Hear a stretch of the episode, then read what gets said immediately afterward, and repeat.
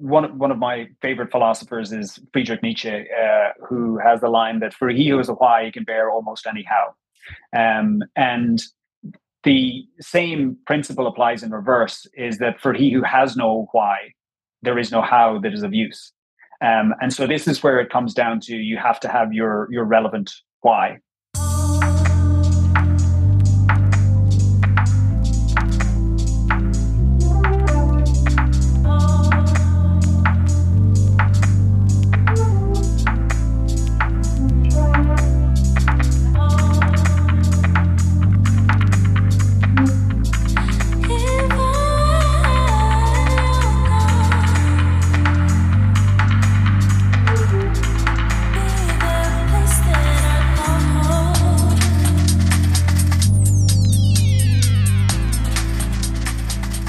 Hey everyone, my name is Connor Devine and you are watching Money and Plants. This is a very special episode of the show.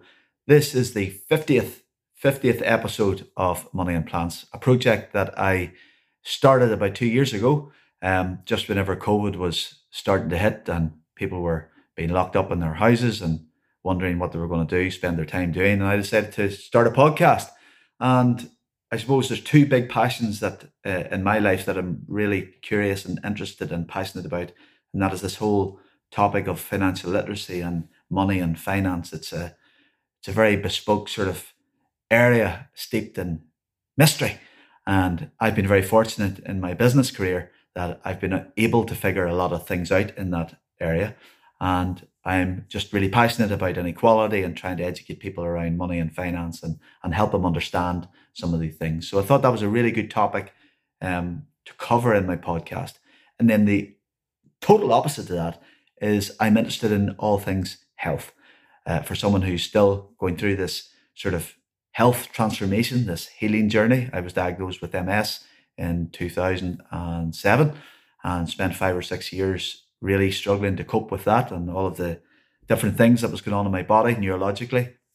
Um, I had lots of problems that I've been very open about and I've written about and I've blogged about um, over many years. So from the podcast perspective, I was really interested to try and bring those two totally different topics, money and finance and then health, together into one show, aka Money and Plants.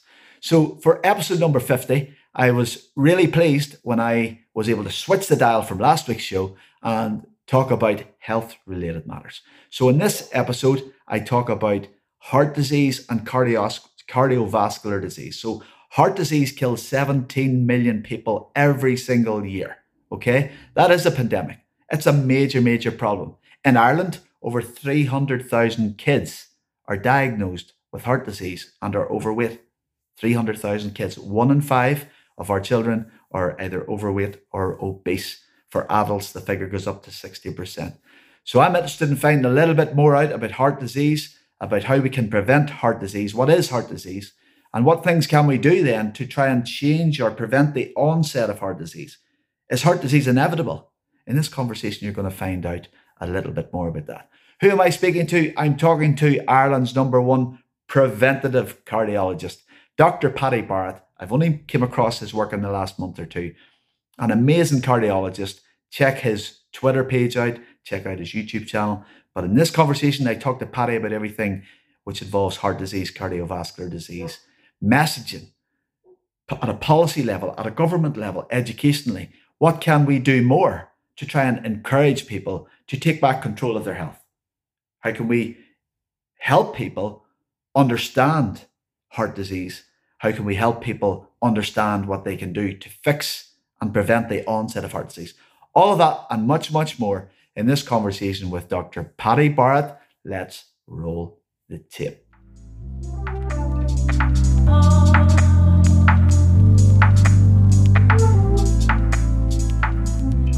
Doctor Paddy Barrett, you're really welcome to Money and Plants. How are you keeping? How is your Monday? We're recording on Monday afternoon. How are you feeling? All's very good, very good. Uh, we're still here. That's all we can hope for.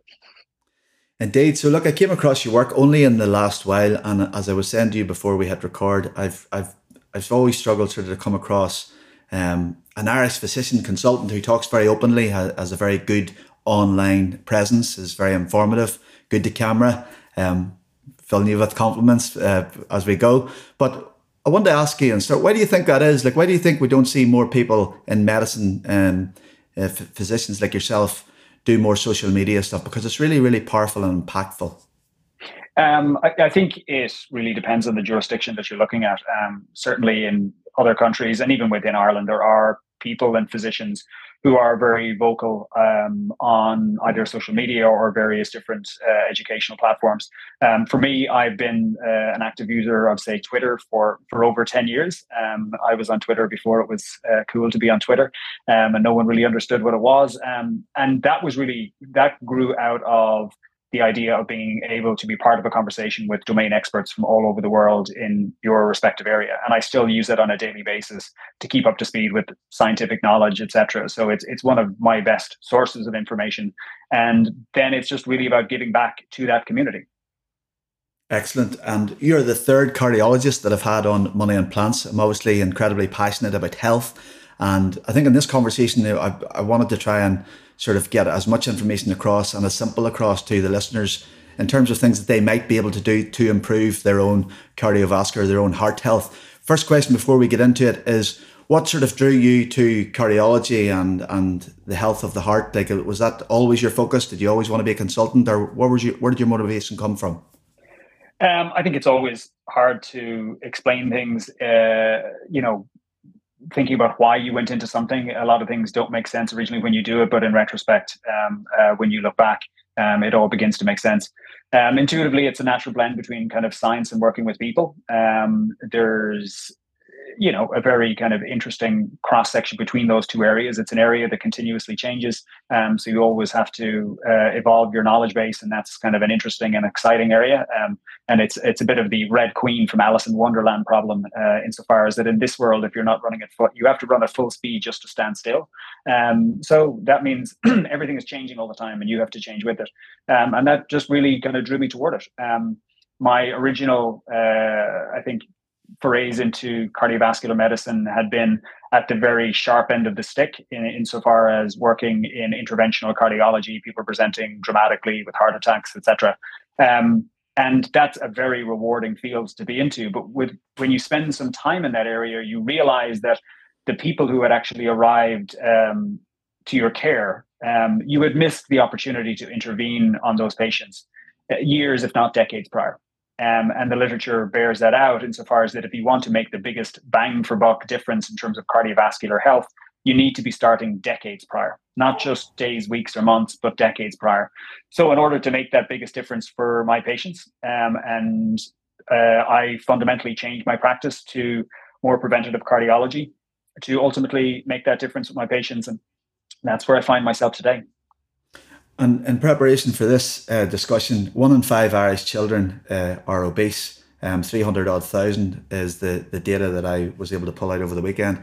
It's saying over, over sixty percent uh, of Irish people today are overobese or, or overweight. And typically, is that people who are obese or overweight, all of those, so you, you, you don't see thin patients. Is, is that right, or is that totally stereotypically wrong? I mean, does heart disease only manifest in people who are obese or overweight? Uh, absolutely not. Um, so th- the reality is is that obesity is a marker of metabolic dysfunction. Um, so when you actually look at how you metabolize fuels, et cetera, um, and that is very common in people who are overweight or obese, um, but is very common in people who are of normal weight. Um, and so this is what we call the kind of thin on the kind of outside, but fat on the inside. Um, and this is uh, incredibly common. Um, there's many, many different factors. It comes down to how you store different areas of fat um, and where you store it.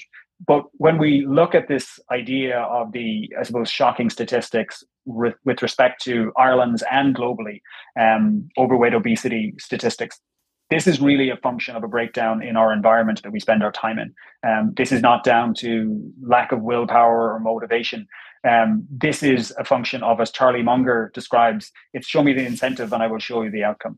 Um, we have changed our environment around us to highly incentivize us um, to make all the wrong decisions when it comes to our nutrition, our exercise, our sleep, our cognitive well-being, et cetera.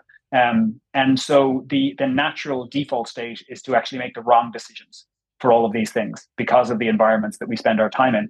Now, ultimately, that comes to the conclusion that for a lot of people will say that ultimately then it's not your fault. And I think in a lot of ways, it maybe is not your fault, but it certainly is your problem, and you're going to pay the, the price for it. So it's incumbent on all of us then to kind of recognize where we're falling down or where other people might be incentivized to make poor decisions and help them correct uh, course on that, uh, on that path. I think it's really difficult, um, just being realistic about, I had uh, Ben Hunt on the podcast last week. I think Ben's one of the most critical thinkers in the U S right now. And we weren't talking about health. We were talking about big tech, big media, big pharma, big politics, and the influence of the messaging um, on, on society right now. And it, it really, it really does annoy me, actually, you know, the, the amount of promotion that we put into fast food and McDonald's and others. And I'm not having a go at any particular brands here, but I think if you're just, you know, it's hard enough to survive today. Life is very busy for parents, for all of us. It's really, really difficult. And I think most people just, you know, it's out of convenience. So we're we're, we're seeing these messages on, on our Twitter feeds, on, on Facebook, um, and on our television screens. And it seems to be like good fun. Oh, we'll, we'll go and we'll have a, a Big Mac, or we'll do whatever. How do you think we change that? Because I don't see society changing until we try and change the messaging. If we don't change the messaging, I, I just think it's status quo into infinity. What's your thoughts around that? It has to be a policy change. Um, it, yeah. it has to be around, I mean, we can't tell people that they should cycle more when we don't provide them the yeah. infrastructure around uh, adequate cycling lanes and uh, cycling infrastructure. Um, we can't tell people that they need to eat healthily all the time when we have structured our modern food environment um, from either a kind of taxation of sugars or various different uh, fast foods and processed foods uh, to enable them to be easily sold. Um, We have to create um, home environments whereby people have the time to actually sleep properly, to make the right decisions, um, and to be able to prepare their own kind of food. Um, if you look at it, in, in order to, to make all the right decisions with respect to nutrition, sleep, stress, uh, exercise, et cetera, you have to work incredibly hard. And most people will tell you that they, that they don't have the time. And while that is true, Um, one of the, the phrases that I use is physiology doesn't care about your schedule. Um, and I struggle with this all of the time. And the, the reality is, is all of us have to work so hard just to actually do what would be considered the baseline. Um, so to correct that, w- you know, there needs to be a, a whole societal shift around this. And I think up to now, you know, we were willing to pay that price as a society, um, but that price is being paid by so many at such a level, at such a cost, that I don't think we have any other choice but to actually make the changes necessary. It's a thing I would, an observation I would make about, say, yourself and your career choice in cardiology. You're you're seeing patients every day who are suffering at the at the hands of, of heart disease. So you you you're getting reminded every day in your brain, look what happens if you don't do X, Y, and Z.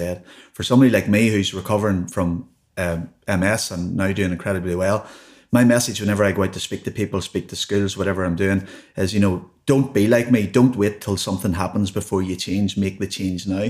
And I think I think that's an advantage that you and I have, is because we've we we you see people who present, and I have went through a health challenge. So I, I would suggest it's slightly easier, you know, for us to then think about a new way of living, a new lifestyle, a new way of, of, of moving around. Would you would you agree with that? Like, it is difficult until something personally happens to you, or you see it all the time.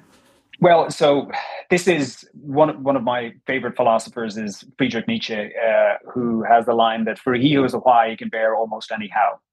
Um, and the same principle applies in reverse, is that for he who has no why, there is no how that is of use. Um, and so this is where it comes down to, you have to have your your relevant why.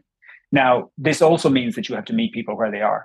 Um, so for somebody who is trying to, say, stop smoking, um, it's hard for them to internalize the fact that their risk really is going to manifest in terms of early heart disease, early cancer, et cetera. And so it's hard for them to stop. But I've routinely seen people who have had heart attacks who are smokers and stop cold on day one of their heart attack. So all of a sudden is that their incentive structure just changed hugely around them. Their their why became enormous and became very clear. Um, but the problem is, is that as much as it frustrates us, data doesn't change our mind as much as we would like it to. Um, when we present statistics around coronary artery disease, uh, risk factors for coronary artery disease, take your pick, we're, we all pay attention, but often we don't change. And so that's around creating a story. And so narratives change people's minds. We're story-based creatures. So it's how we map those statistics onto stories, or we create more compelling incentives, similar to how we look at how we're going to fix climate change and, and say the use of electric cars, for example. We can't, we can't incentivize people to make better decisions if they're not the more preferable decision. So people, people buy Teslas because they want a Tesla, not because they actually want to be campaign warriors for, for climate change. And we need to make those incentives better for, for all of the, the core things that we talk about. So you sort of touched on, so whenever you see a patient for the first time or a second time, or maybe they're with you for three, six, nine, twelve months, have you noticed this, that um, whenever I spoke to, to Ben Hunt last week, he talked about identity, and the previous doctor that I had on, Jeffrey Rediger, talked about whenever he wrote his book Cured, where he had one hundred twenty patients who had done to experience spontaneous healing. Part of that process of healing and recovery and that journey was identity and identifying as someone who wants to get better, who wants to actually, you know, you talk about incentives. Is that something, you know, whenever you see a patient, can you sometimes tell, say, this is going to be difficult for this person, or or do you, can you sense how a person's recovery or, or experience might be when, when you meet them the first or second time? So, I mean, Carl Jung describes that the greatest privilege of life is to become who you are. Um, and so for most people, they have to recognize who they are. And if they don't see themselves as somebody who is a person who, say, doesn't exercise, or who doesn't stop smoking cigarettes, or who, who doesn't eat in such a way, it's very hard for them to achieve those goals. So even though they, they know on a on a very rational level that they, they should be exercising more, um, they, they find it very hard then to kind of map it onto their own personality um, and their, their activities. And so you have to understand in terms of who they are, in terms of what their identities, so where their levers are that you can potentially make a change. For example, I had a, a, a woman who used to smoke cigarettes, and she knew she needed to stop. She knew it increased her risk of cardiovascular disease and cancer. Every patient knows that. So I made a deal with her that she could continue smoking on one condition, and that was that any cigarettes she smoked, she had to smoke in front of her grandchildren. And she just found this impossible because her grandchildren would get very upset with her when she smoked in front of them. Um, so she she just couldn't bring herself to do that. Now, when she put that condition on herself, her her smoking obviously decreased significantly. But again, it's about why would she want to stop smoking? Um, and it was to do with spending more quality time with her grandchildren. It wasn't really about the idea of reducing her chances of cancer or cardiovascular disease. She knew those things, but they were so far off in the future, it's very hard for her to make those tangible. And we know this from neuroimaging research, that if you think of yourself um, and you think of yourself tomorrow where something bad is going to happen, you have a lot of empathy with that person and a lot of motivation to make any changes to actually alter the outcome. But the further into the future that you think of yourself, the more it relates to in, in brain areas and neuroimaging of that of a stranger. So this is this is then the kind of the bad outcomes are actually happening to someone in the future. Um, and the person that I like to quote here is also one of my favorite philosophers, is Homer Simpson, when he was drinking a pint glass of vodka and mayonnaise, and his wife Marge said not to drink it uh, because it would make him sick. And he said, "That's a problem for future Homer. I hate to be that guy." And the reality is, is so many, so many of our, our future states in adverse health outcomes are, are future strangers to us. Um, and so it's hard for us to make the changes now Um, to affect changes for that that stranger per almost in the future. It seems it's a brilliant uh, it's a brilliant example that you used there, but it does seem my experience of of living to date is that we are wired to not worry about what happens down the road. You know, we're we're we're nearly the brain's wired for whatever reason, because if it w- was wired differently, you wouldn't do things that you knew made you sick. So to me, that that that that seems reasonable and rational. Would you agree? Well, I, I think I think historically we were much more concerned with our immediate environment and our immediate threats, um, and it's just very hard for us to to future plan uh, to such a distant time in the future. Um, so it's it's it's an incredible challenge. But if you're going to do that, you need to have a why. You need to have a why that aligns with your values um, and the core identity of who you were about. Um, and so, you know, I think. Again, you know, going back to that why, it's with without a why, there is no how. And so you have to ask, why is it that you're making these changes? because ultimately, when we look at it in terms of people, will will live as long as they do, and will have their health span or their their functional ability for as long as they do. Um, but it will eventually terminate. All lives eventually terminate. So the question is, is what are you going to do at that time? And how are you going to devote your time, purpose, and meaning um, over those healthy years? Because it will come to an end. No one gets out of this alive. And so how are you going to spend your time? And are you going to spend it with, with good health um, and as long as possible? And that should be your motivation for, for many people. But in truth, most of us deny the fact that we're even going to die at some point in our life. Um, most of us believe that we will achieve immortality, either in a literal sense through either a religion and an afterlife or a rebirth, or in some kind of symbolic sense, that we will we will do something, either leave a legacy behind us in terms of children, uh, business success, money, architecture, painting, take your pick. Um, so in some sense, we're, we're all ach- trying to achieve immortality in that sense, and we feel that we will live on forever. I think so. I mean, I haven't, uh, I've, I have a pretty big sort of network myself, and none of my friends have said to me, you know, when do you think you're going to die? It's not something that you sort of jovially talk about. We actually, we, we probably don't even go there ever until you're maybe very sick or you're, or you're later on in life. But the other thing I wanted to ask you about um, heart disease and coronary artery disease was, as part of my own sort of healing journey, um, it took me to discover the work of Dan Buettner and, and the Blue Zones, and where most of uh, the world's centenarians seem to populate. So the question then is, is heart disease inevitable for everyone? Um, will all of us, regardless of, of whether you're a centenarian or not, at some point develop heart disease? And if, if it is inevitable, is it then a case of just putting it off for as long as possible? So if you look at the, the literature on healthy centenarians, the, the key thing to look at is that for most adults in the developed world, most adults will die from one of three things, particularly if you're a non-smoker. You're going to die from cardiovascular disease, cancer, or dementia. Now, if you look at the healthy centenarians and you ask, how is it that they die? They don't die from skydiving accidents or in their last ascent of K two. They actually die from pretty much the same thing as everybody else. They die from cardiovascular disease, cancer, and dementia. The key difference between us and them is that they get those conditions approximately twenty to twenty-five years later than everybody mm-hmm. else.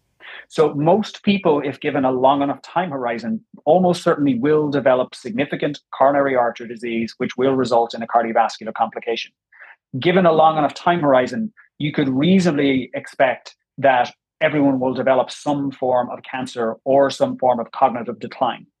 So we never, in a sense, prevent them in their entirety. We delay their onset as long as possible, and then almost certainly something else will take our lives.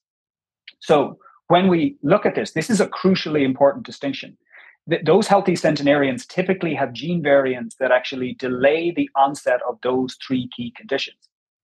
And so our goal then should be understanding how we can change the risk factors that lead to the onset of those conditions. Mm-hmm. And so if you focus just on cardiovascular disease, you find that the risk factors for those other conditions in terms of a whole variety of different cancers and also uh, dementias, actually there is significant overlap. So if you try and optimize your cardiovascular risk profile, you're likely to de-risk yourself on a probabilistic basis for those other two conditions also.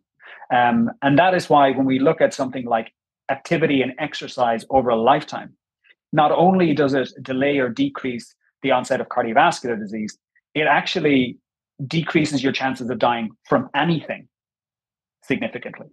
So uh, this is why risk factor control before you develop a condition is so crucial to delay the onset, as opposed to waiting until you reach a point where you're diagnosed with a medical condition, and then you have to work way harder to try and reverse it or roll things back. And you're already way behind the power curve at that point. And that's something that I'm really passionate about, because you're talking about risk factors, and risk factors will depend on the environment that each of us keep.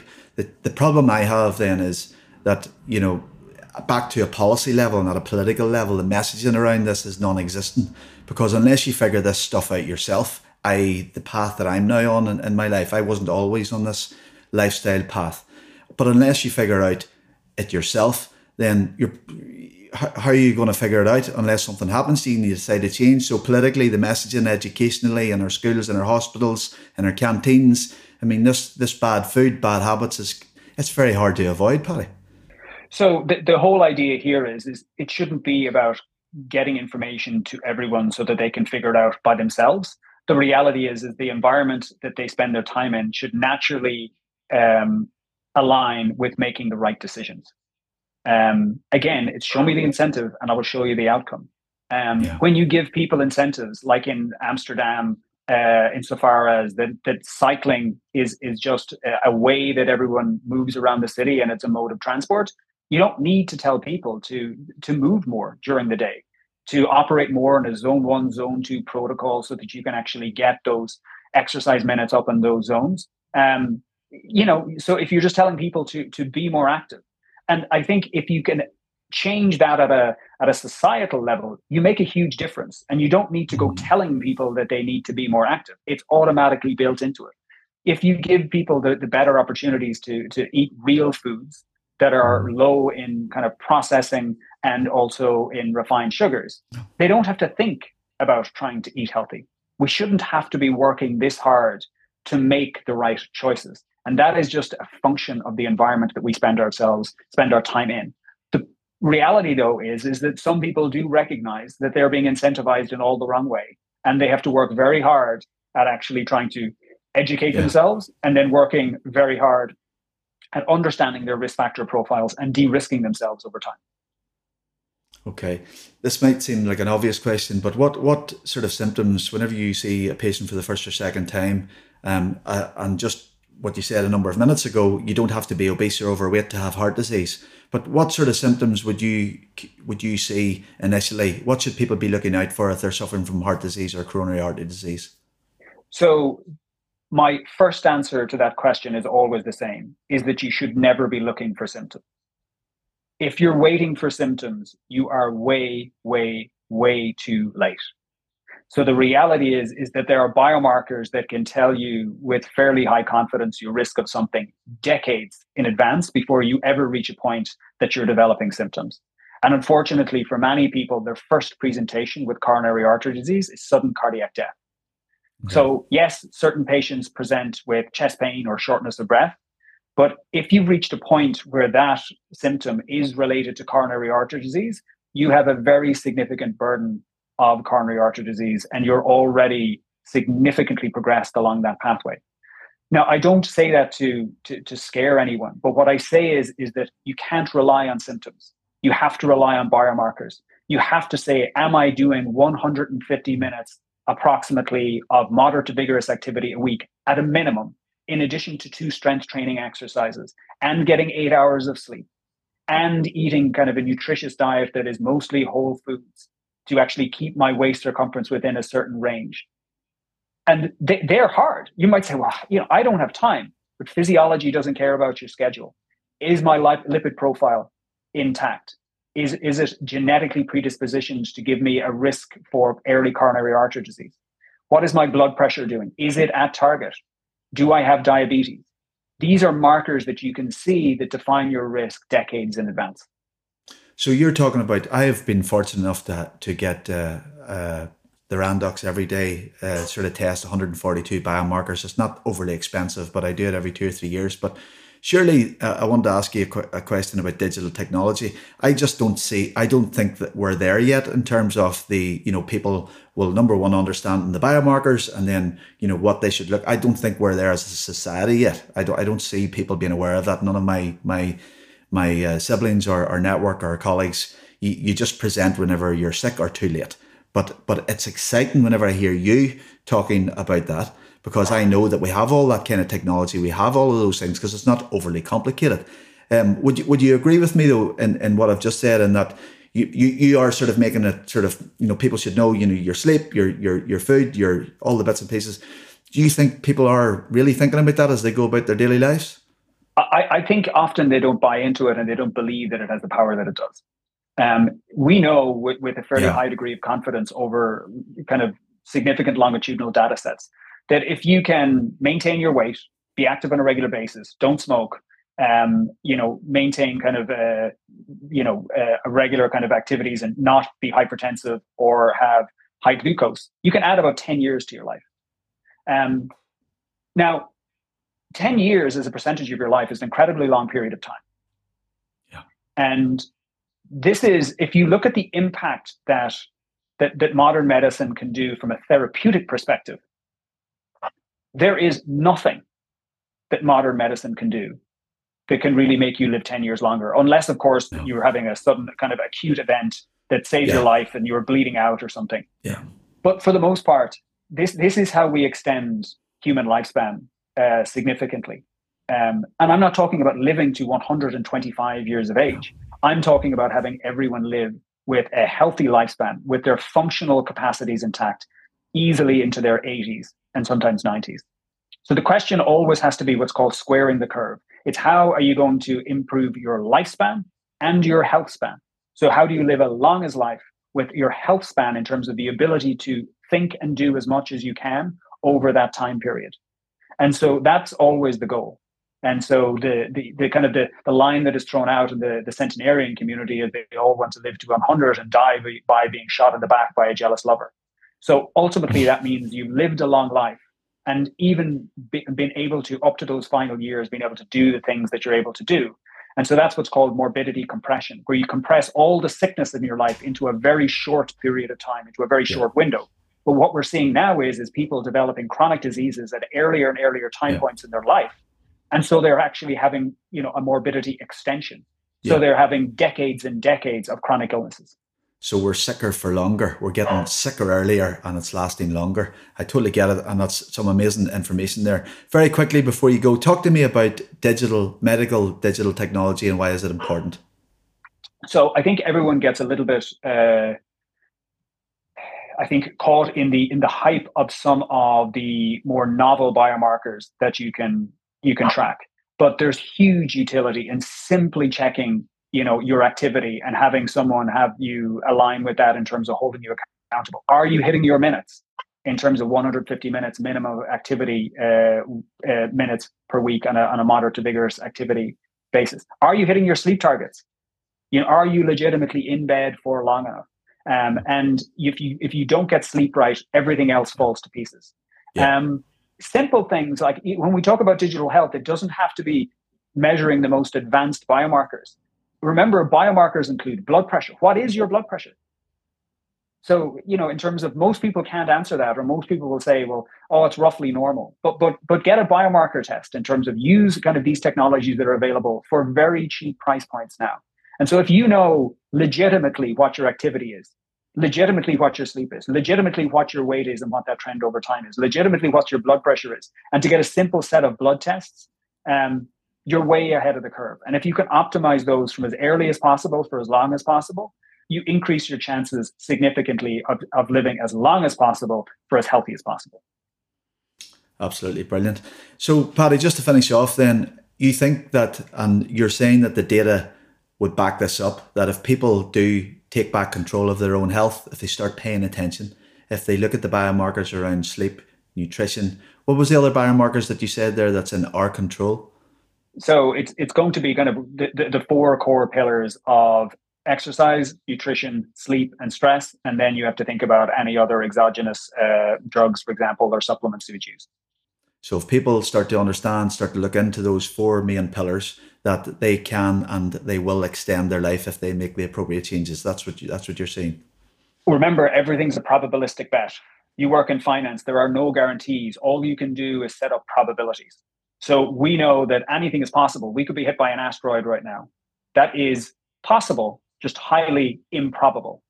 And but we know that if you set up your life insofar as that you're hitting your appropriate targets from those four core pillars that we talked about, you increase substantially your chances of living longer.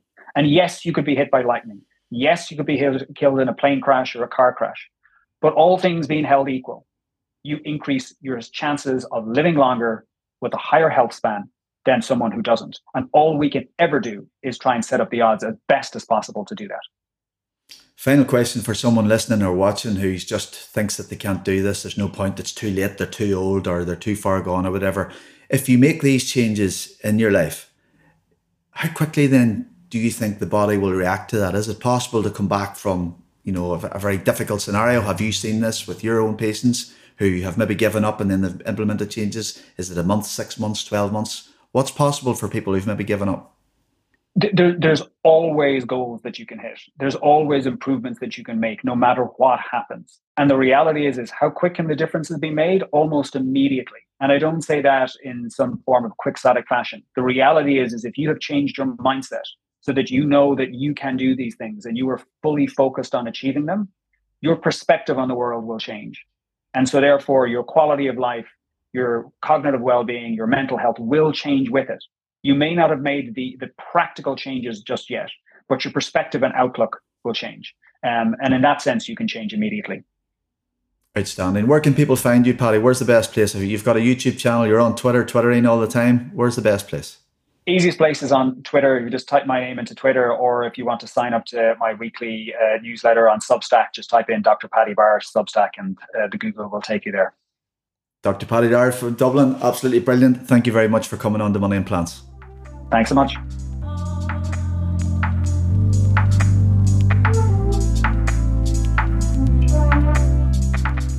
Hey everyone, welcome back. That was a really amazing conversation that I had with Doctor Paddy Barrett last week of the Blackrock Clinic in Dublin.